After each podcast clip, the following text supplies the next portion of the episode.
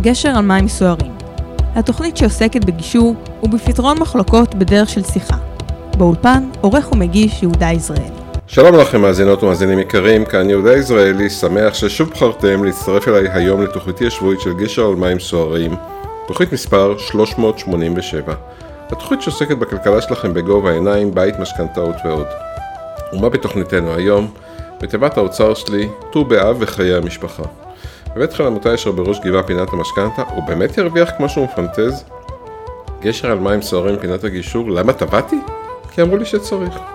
כאן רדיו רוני 103.6 FM, באולפן יהודה יזרעאלי בברכת האזנה נעימה.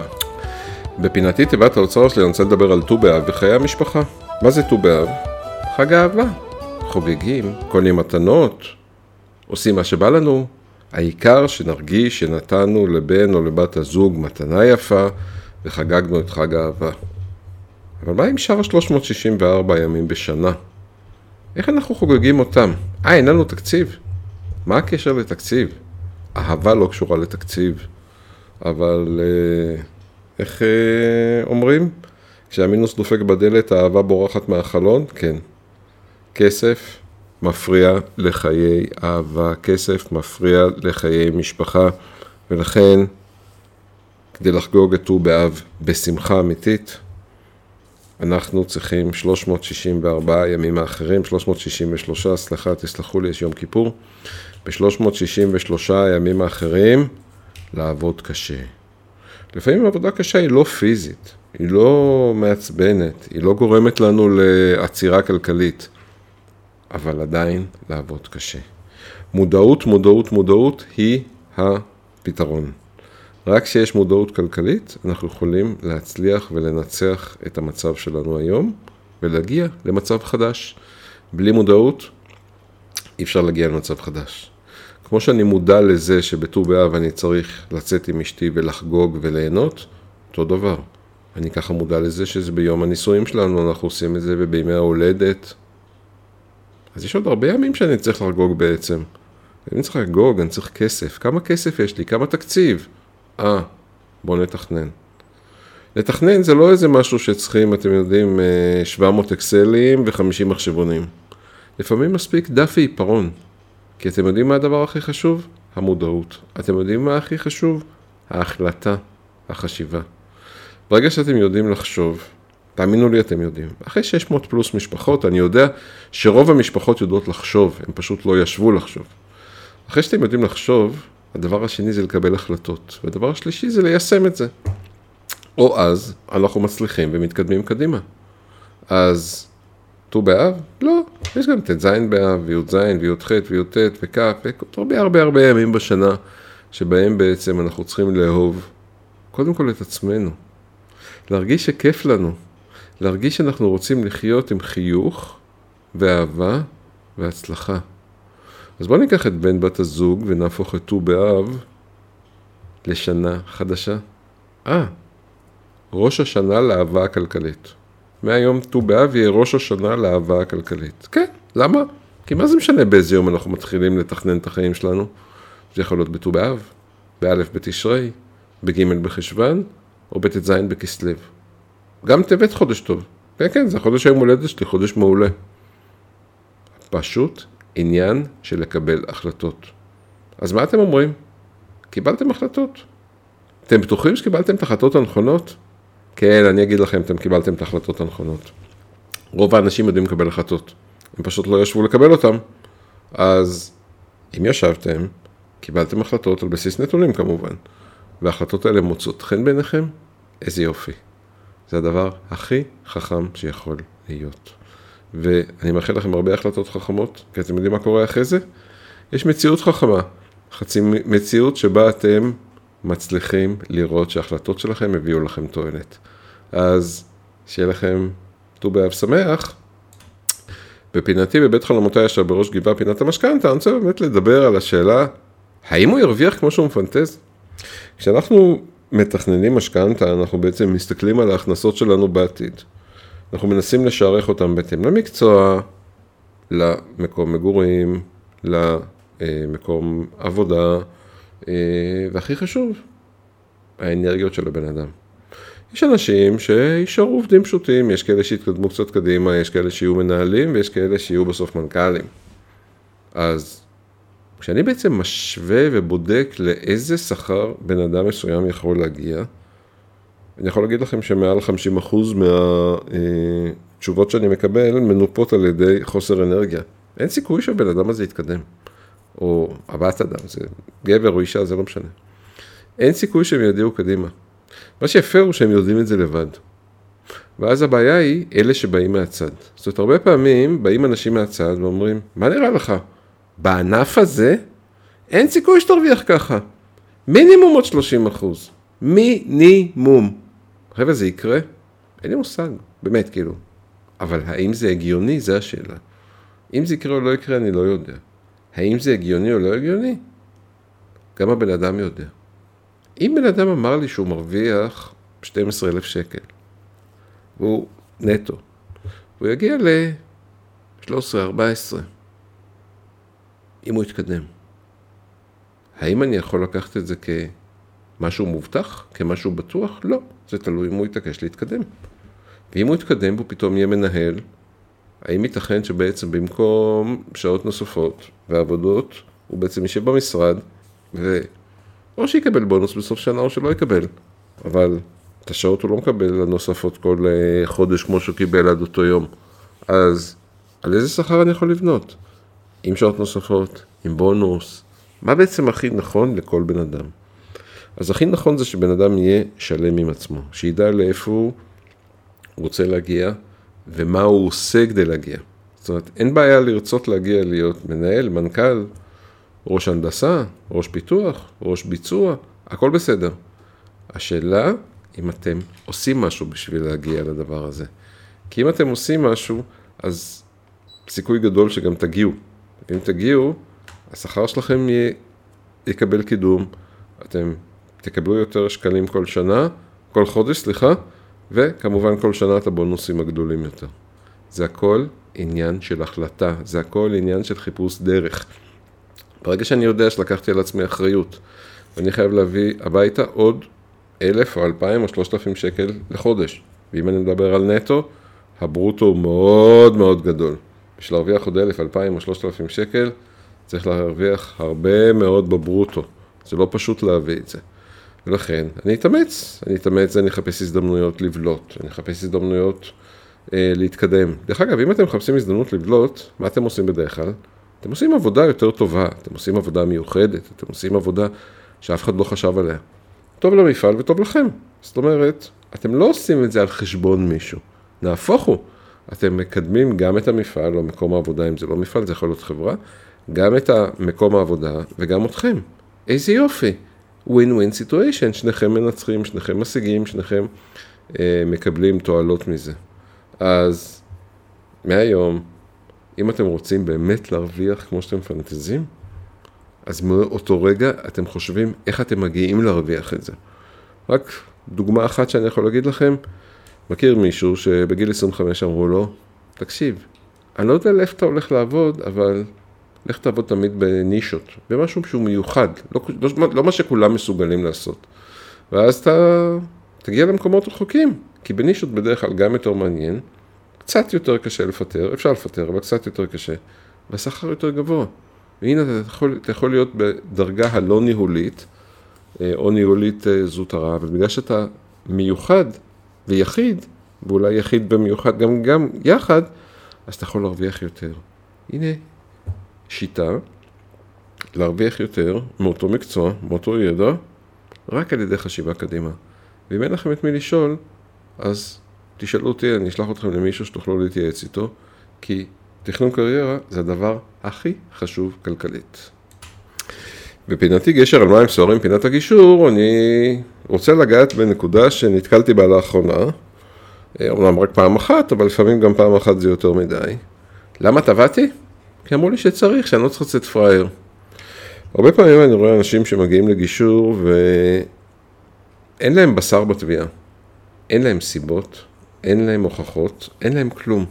חוץ מאשר משפטים בשפה גבוהה, על החובה של הנתבע לעמוד מאחורי מה שהוא הבטיח, על זה שמי שעושה טעויות משלם עליהם, אה, וכדאי לו בכלל אה, שהוא יתפשר איתנו, כי אם הוא יתפשר איתנו אז נמחוק את התביעה ולא יגלו את זה. לא ידעו שתבעו אותו. טוב, מה אני אגיד לכם? בואו נתחיל מהסוף. היום בשביל כסף אפשר לדאוג שבחיפוש לא יגלו שום תביעה ש... שתבעתם, אז זה בכלל לא נקודה. אה, אז כדאי להתפשר? קודם כל בגישור אין פשרות. בגישור יש הסדר שמתאים לשני הצדדים.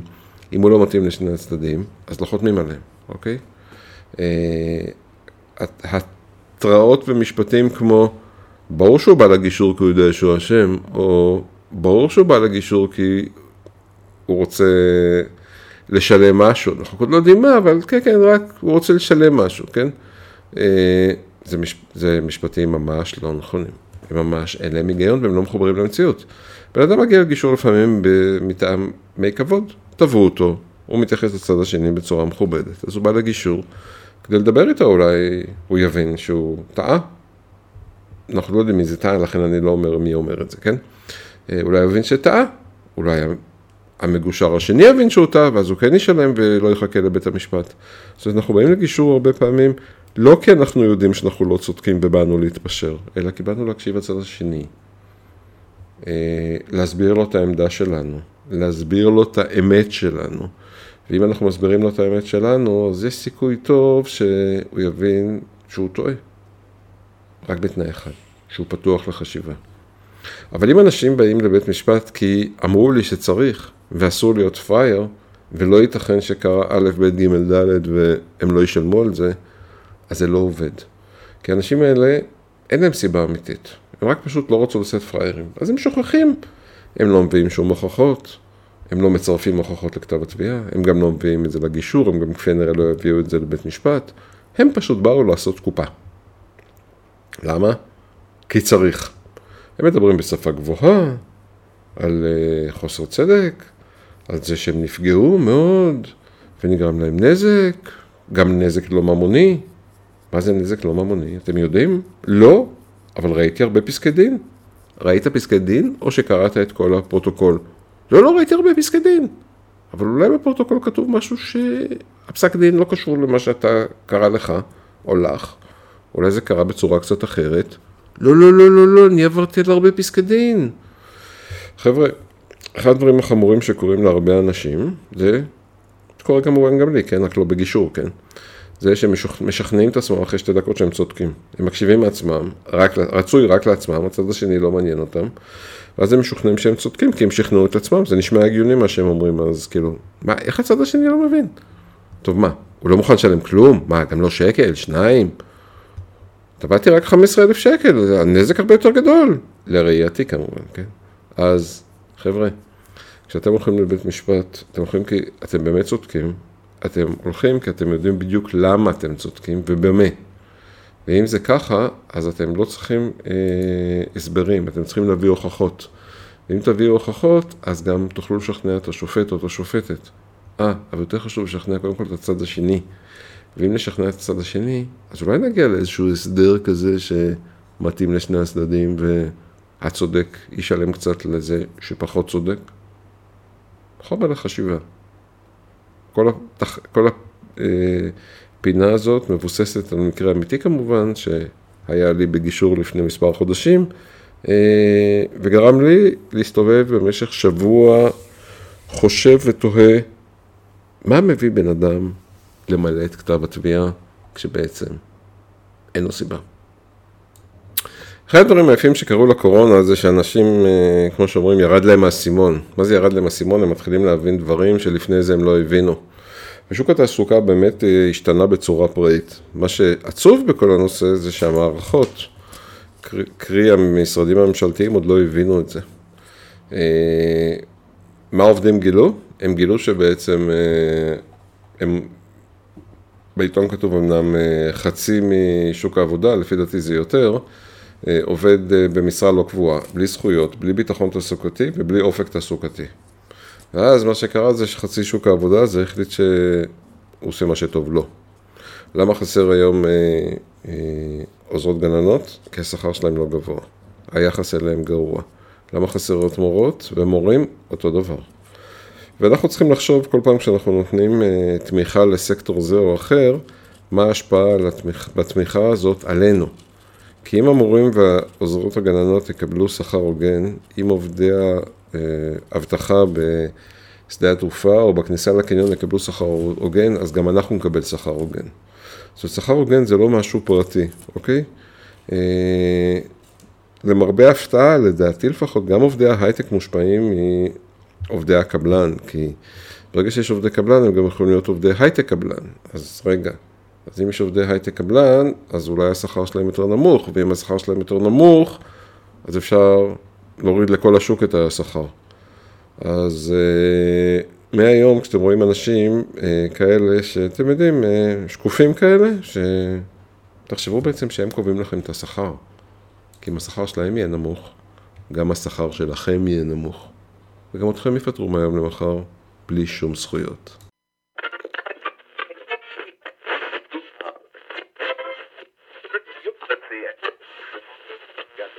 אני יודע בדיוק את מה אתם מחפשים.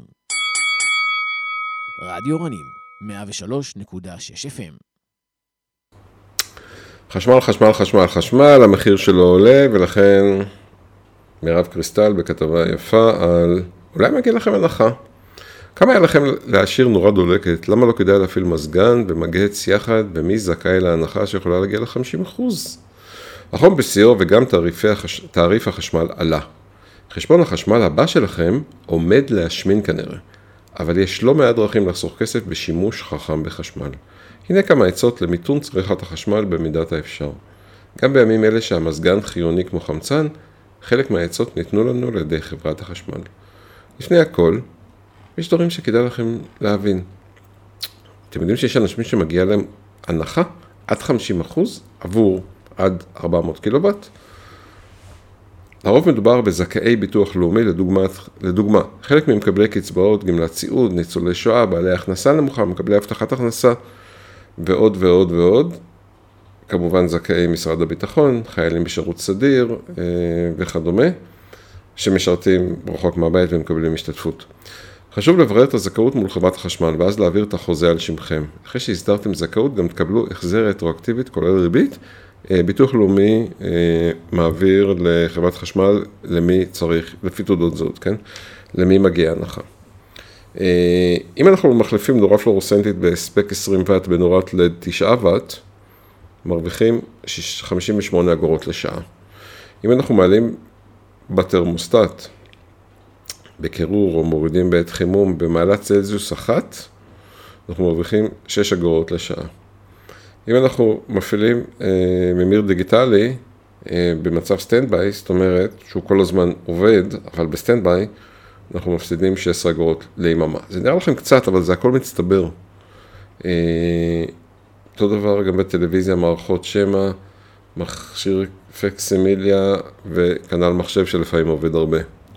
אם אתם מחפשים בקיבולת מלאה, במקום שתי פעולות כיבוש של חצי קיבולת, אתם מרוויחים שקל 25 לפעולה. תחשבו, משפחות עם אה, אה, ילדים קטנים עושים הרבה כביסות. אם אתם מורידים את הפרי-ווש, את הכביסה המוקדמת, הרווחתם עוד 40 אגורות. זה נראה לכם קצת, אבל הדברים האלה מצטברים ומצטברים ומצטברים, מה אני אגיד לכם? לא נקרא את הכל. אולי יש לכם מכשירים בזבזנים וכיצד, וכדאי להחליפם בחדשים. אולי אתם רוצים לתכן צריכה מראש, או לדעת כמה תוציאו כל חודש. ככה מודדים את צריכה של מכשירי חשמל. הספק חשמלי נמדד בוואט או בקילוואט, וצריכת החשמל בפועל נמדד בקילוואט שעה. יש להסתכל בתווית האנרגיה, כמה כפול זמן ההפעלה של המכשיר, זה הצריכה. למשל, מכשיר בעל 2 קילוואט הספק שפועל במשך שעתיים צורך 4 קילוואט שעה. כעת, 4 קילוואט, סליחה, זה לא נכון מה שכתוב פה, זה 4 קילוואט. כעת יש להכפיל את הצריכה בקילוואט שעה בתעריף החשמל, שכרגע הוא סביב 57 אגורות. אם נעשית לכם הערכת מונה ולא בדיקת מונה בפועל, פעלו מול החברה שהדבר לא יחזור על עצמו. ייתכן שהבעיה היא אצלכם דלת ללא אינטרקום או בית פרטי ללא גישה. ניתן גם להתקשר לחברה ולקרוא מונה מול הנציג. הבעיה בהערכה שאם היא גבוהה מדי, שילמתם יותר. נכון שתקבלו את זה בחזרה, אבל למה לשלם? אבל אם היא נמוכה, אתם תשלמו על זה בהמשך. כי אם יעלו התעריפים, אז בהמשך אתם תשלמו אה, יותר כסף. איזה מונה יש לכם? חד פאזי? זה בדרך כלל מונה ישן, נותן בקושי 25 אמפר. זה לא מספיק להפעלת מספר מכשירים שצורכים כמות גדולה של חשמל. זה חיבור שיכול לגרום לקפיצות שלטר תכופה ואפילו לקצר ולהרס מכשירי חשמל, ואז זה יעלה מאוד ביוקר. אלמונית לטפזי, בעל שלוש פאזות, תקבלו 11 שקל לחודשיים, כך שזה לא סוף העולם, ותוכלו לחבר בצורה מקבילית הרבה מכשירים במקביל שהם זוללי האנרגיה, לדוגמה, את הבוילר, את המכונת כביסה ואת המגהץ. הוא קיים בבתים חדשים או משופצים. תלת פאזי הוא חיבור בטיחותי יותר, אך העברת הבית לחיבור כזה יכולה להגיע ל-3,000 עד 5,000 שקל לחשמלאי, וזה לא כולל תשלום לחברת החשמל. ההוצאה הכבדה ביותר, קירור הבית. אם אתם מתכוונים לקנות מזגן, עדיף שתקנו מוצר בדירוג אנרגטי A או B. או כל מכשיר החשמל מגיעים עם דירוג אנרגטי. אתם תראו את זה מאחורה על המכשיר. קחו בחשבון שמזגן מפוצל עלול להביא לצריכת חשמל גבוהה יותר אם הוא פועל גם בחדרים שאין בהם צורך בקירור. מזגנים חדשים הם לרוב חסכוניים יותר, מזגנים עתיקים אולי מקררים היטב, אבל צורכים הרבה יותר חשמל וכדאי להדליק אותם במשורה. מומלץ לנקות את המסננים של המזגן מאבק, קל לשלוף אותם מהמזגן, לשטוף אותם תחת זרם חזק של מים ולהחזיר אותם למקומם אחרי שהם מתייבשים. כשהם מלאים באבק המזגן מתאמץ יותר וצורך יותר חשמל. לפני הדלקת המזגן יש לסגור את הפתחים, דרכם עלול לברוח אוויר קריר והמזגן יעבוד קשה יותר, דלתות חלונות, חריצים בחלונות. כמובן שאם אתם פותחים את החלון ויש שמש, אז זה מחמם את החדר. 25 מעלות זו הטמפרטורה הקרירה ביותר עבור מזגן, שהיא גם החסכונית ביותר. מעל זה לא תרגישו מספיק קור, ומתחת לזה ייתכן שיותר נעים, אבל כיוונו לתרמוסטט במעלה אחת פחות מ-25, יגרום לעלייה בצריכת החשמל בחמישה אחוז. אם אתם יוצאים מהחדר, תצאו, תסגרו את המזגן, אין עם זה שום בעיה. כדאי למקם את המקרר או המקפיא רחוק ממקורות חום ובמקום שאינו חשוף לשמש כדי שהוא לא יתחמם ולא ירצה יותר להפעיל את הקומפרסור. טמפרטורה מומלצת בתא הקירור היא 5 עד 7 מעלות צלזיוס, בתנאי שאין דרישות שונות עבור אחסון של מוצרי מזון מסוימים. חשוב להקפיד על סגירה טובה של הדלתות ולבדוק מעת לעת את הטעם הגומי שמסביב לדלת, מפני שבריחה של קור מעלה את צריכת החשמל, הוא צריך להיות אטום ויבש. לא כדאי להכניס מזון חם למקרר, הוא פשוט גורם לעלייה תצרוכת החשמל. כמובן שנורות עדיף לכבות גם כשהם לדים, במיוחד אבל אם הם ליבון או הלוגן. וכמובן, אה, אם אתם יכולים, תשקלו אה, להחליף את כל המנורות שלכם ללד, אה, חסכוניות, הן עם חיים ארוכים והן הרבה יותר בטיחותיות, וכמובן אפשר להפעיל אותן בלילה נגד גנבים. נורת לד היא מאוד חסכונית ויש לה אורך, אורך חיים.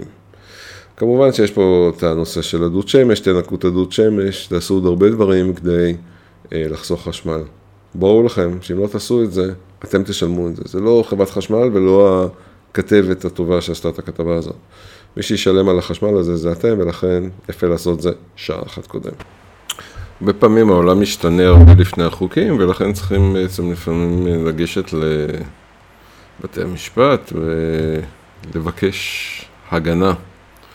והדיון פה נעשה על וולט אמנם, אבל אה, איך שכתבה פה אה, שקד אילת, מדובר פה על כלכלת החלטורות. ההחלטה אתמול של בית הדין לעבודה בנוגע למודל התעסוקה של וולט עדיין ראשונית, אבל עשויות להיות לה השלכות משמעותיות על חלק מחברות כלכלת החלטורות בארץ, ובראשן כמובן על ידי חברת וולט, שמאז שנכנסה לישראל שינתה את שירות המשלוחים, הן הצרכנים והן השליחים. אז מה בעצם קרה אתמול ומה התרחישים האפשריים בית הדין האזורי לעבודה אישר אתמול ניהול תביעה כייצוגית נגד חברת וולט, שבמסגרתה טוען שליח לשעבר כי בחברה מתקיימים יחסי עובד מעביד, ולכן זו צריכה להעניק לשליחים שלה זכויות סוציאליות כאילו היו שכירים. מדובר בתביעה שהוגשה לפני שנתיים על ידי שליח לשעבר בשם גולן חזנוביץ', והמשמעות של ההחלטה היא שניהול התביעה ייצג את כל שליחי החברה בהווה ובעבר, ומה שיוחלט בהמשך בבית הדין יחול על כולם. זו למעשה המשמעות של אישור בקשה לתביעה ייצוגית. טרם ניתנה החלטה בנוגע לתביעה עצמה ובחדשים הקרובים ימשיכו לדון בה, או בערעור, שחברת וולט אמרה שתגיש לבית דין הארצי ערכי ההחלטה. לטענת וולט, נפלו שגיאות מהותיות באישור הבקשה, נו ברצינות, מה חשבתם שהם יגידו? עם זאת, יש לציין שמעבר לאישור התובנה כייצוגית, השופטת הוסיפה רמז בנוגע לדעתה על ההחלטה שצפויה להתקבל בסוף ניהול המשפט. לאחר שסקרנו את המבחנים לקביעת יחסי עבודה, נראה כי מרב המבחנים במבחן המעורב מתקיימים במבקש וניתן לקבוע בשלב זה כי קיימת אפשרות סבירה שייקבע כי יתקיימו יחסי עבודה בין המבקש והקבוצה למשיבה. השליח טוען כי החברה הפרה את הזכויות הסוציאליות של אלפי שליחיה על אף שמתקיימים ביניהם יחסי עובד-מעביד. לטענתו, השליחים הם חלק ברור ומובהק מהעיסוק של החברה, לכן עיקר עיסוקה הוא משלוחים, ולכן היא צריכה לחשב כמעסיקה שלהם בהגדרה, כך שהיא חייבת להעניק להם תנאי עבודה והטבות. בינתיים היא גונבת מבעלי המסעדות, זה אני אומר, זה לא כתוב פה בכתבה כמובן, 30 אחוז, 40 אחוז. בין השאר ניתן בתביעה כי אף, כי אף על פי שהשליח מוגדר כעצמאי, עליו לבצע את המשלוחים באופן אישי והוא אינו יכול להעסיק עובדים מטעמו או להעביר את זכויותיו לאדם אחר שיבצע את המשלוחים במקומו. מבחנים שאמורים להתקיים כדי להגדיר עובד עצמאי. עם זאת, השליח יכול לבחור את שעות העבודה שלו, מה שכן מעיד על היותו עצמאי. התובע דורש למעשה שהחברה תשלם לכל השליחים שלה הפרשות לקרן פנסיה, הוצאות נסיעה, הפרשות לפיצויים, ימי חופשה שנתית, ימי מחלה ודמי הבראה. מה הטענות של וולט?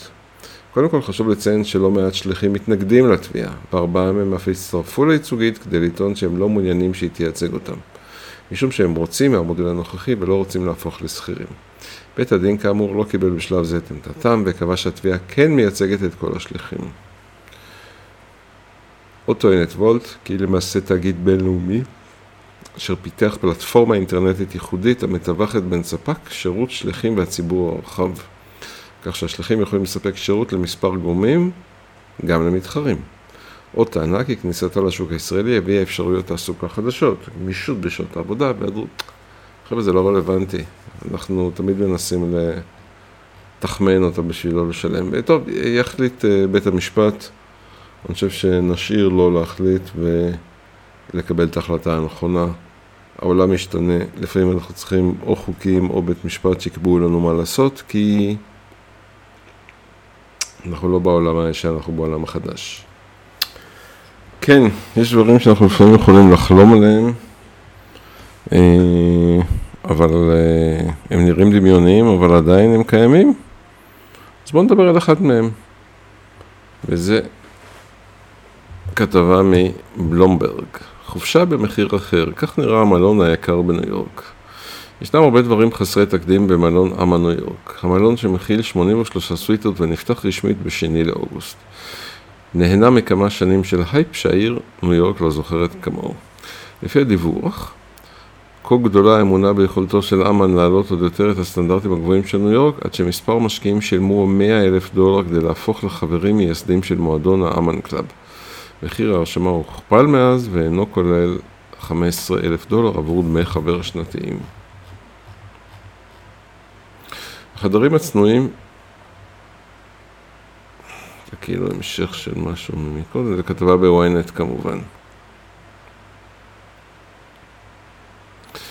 החדרים הצנועים יותר במלון אינם מוזכרים לבדם, אלא רק כתוספת... רגע, לא, אז יש על החדרים הלא צנועים, בואו נחפש את זה בכתבה. כן, במלון למן שנפתח לפני עשרה ימים הושקעו 300 מיליון דולר והוא מכיל סוויטות במחיר של 20 אלף דולר ללילה וספה שהכניסה אליו עולה 8,500 דולר. לא רק שלקוחות שלנו מוכנים לשלם הרבה כסף תמורת מה שבנינו, אומר מנכ"ל המלון, אלא שהם גם מרגישים מרוצים מהתמורה שהם מקבלים. החדרים הצנועים יותר אינם מוזכרים לבדם, אלא רק כתוספת לסוויטות פינתיות שעולות 20 אלף דולר ללילה. החלופה היא סוויטות פרמייר שמהוות את רוב ההיצע של המלון, שטחן 75 מטר מרובע, והם היחידות שעוד ניתן להזמין ב-2022. למרות שלדברי המלון, חדרים אלה יושכרו במחיר של 3,200 דולר ללילה. כרגע הם עולים 4,200 ברוב ימי השבוע ו-5,500 בסוף דולר בסוף השבוע. ההבדל הגדול בינינו לבין האחרים הוא לא רק שהלקוחות שלנו מוכנים לשלם הרבה כסף תמורת מה שבנינו, אלא שהם גם מרגישים מרוצים מהתמורה שהם מקבלים, אמר ולאד דולונין, מנכ"ל המלון. לדבריו, הוא לא חסך דבר וניפח את תקציב שמוערך ב-300 מיליון דולר על המלון בלבד. ככל שהיה צורך, כך שלדבריו, אם כוללים בו את רכישת המבנה והוצאות נוספות, הוא קרוב יותר ל-1.5 מיליארד דולר. זאת בעיקר הודות לאתגרים שאפיינו את בניית המלון, במיוחד בתקופת המגפה והמשבר בשרשרת האספקה. המלון מצויד באופן שלא מבייש אתר ספא מפואר עם מרכזי בריאות ובריכות שמאכלסים שלוש קומות וכוללים חלל קריוטרפיה, טיפול בקור ובריכה פנימית, מרפאה פרטית תופסת את כל הקומה העליונה של הספא ובה משתמש רופא בוגר הרווארד במכשירים שונים למדוד רמות סטרס ולרשום טיפולי בריאות מקיפים שמכילים שיטות כמו דיקור סיני, אירועים שונים ותרפיית חמצן. בנוסף, מכיל הספא שני בתי מרחץ שכוללים חדרי מנוחה ואזור הסעדה וכן חמם אלוקאי ומרחצאות מזרח אירופאים. כמו כן הוא מכיל בריכות טבילה חמה וקרה שממוקמות במרפסת עם גג נפתח. בה מוצאות גם ארוחות ומסאז'ים. יום בספא אגב עולה כמבקר 8,500 דולר. קיצור, כסף כיס. מתי אנחנו נוסעים? נוח לכם מחר?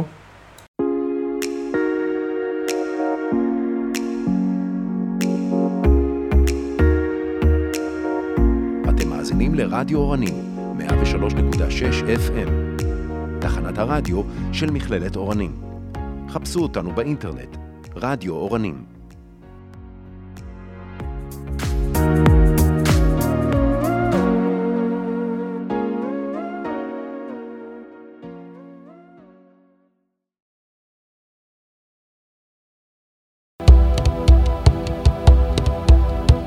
גשר על מים סוערים.